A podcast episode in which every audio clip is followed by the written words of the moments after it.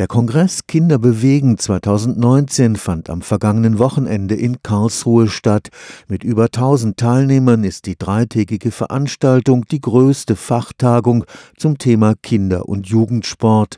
Den Hintergrund bildeten erneut besorgniserregende Zahlen zur körperlichen Fitness der Kinder und Jugendlichen.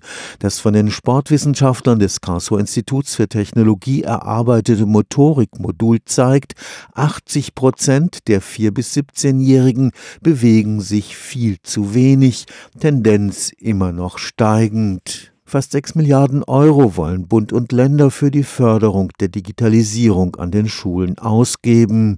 Für Professor Alexander Woll bleiben dabei die vorhersehbaren Auswirkungen auf der Strecke, die die beschleunigte Digitalisierung auf die Gesundheit der Kinder und Jugendlichen haben wird. Wir brauchen sicherlich auch einen Pakt für die Digitalisierungsfolgen, weil es kommt immer noch das ganze Kind in die Schule und nicht nur der Kopf und nicht nur der Laptop ist wichtig, sondern für die gesunde Entwicklung von Kindern ist Bewegung ein zentraler Bestandteil. Und wenn Sie sich mal anschauen, wie Sporthallen, Sportflächen teilweise in Schulen und Kindergärten aussehen, dann wissen Sie, dass dafür mindestens genauso wichtig ein Investitionsprogramm notwendig wäre. Es braucht also nicht nur einen Digitalpakt, sondern es braucht ganz, ganz dringend auch einen Pakt für mehr Bewegung, ein Bewegungsbündnis, ein Bewegungspakt. Professor Alexander Alexander Woll betreut das Motorikmodul, das seit zwölf Jahren am Karlsruher Institut für Technologie die körperlichen Aktivitäten der 4- bis 17-Jährigen misst.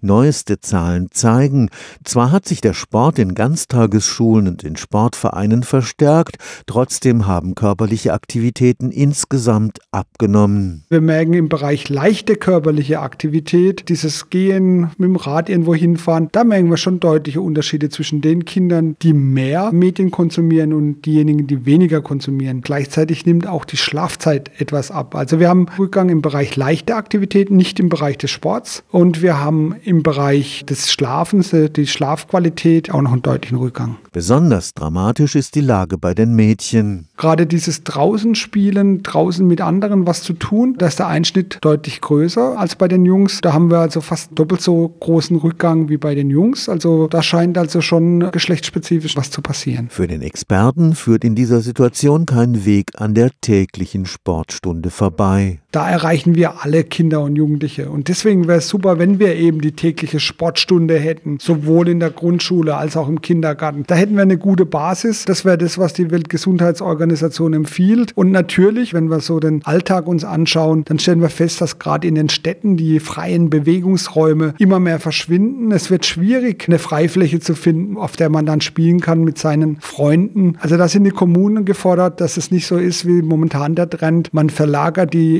innerstädtischen Sportanlagen in den Außenbereich, weil man die innerstädtischen Bereiche zu teuren Immobilien machen kann. Da braucht es einen Pakt, der politische Player zusammenbringt, aber auch mit Playern aus dem Bildungswesen und die Eltern darf man am Ende des Tages dabei natürlich auch nicht vergessen. Stefan Fuchs, Karlsruher Institut für Technologie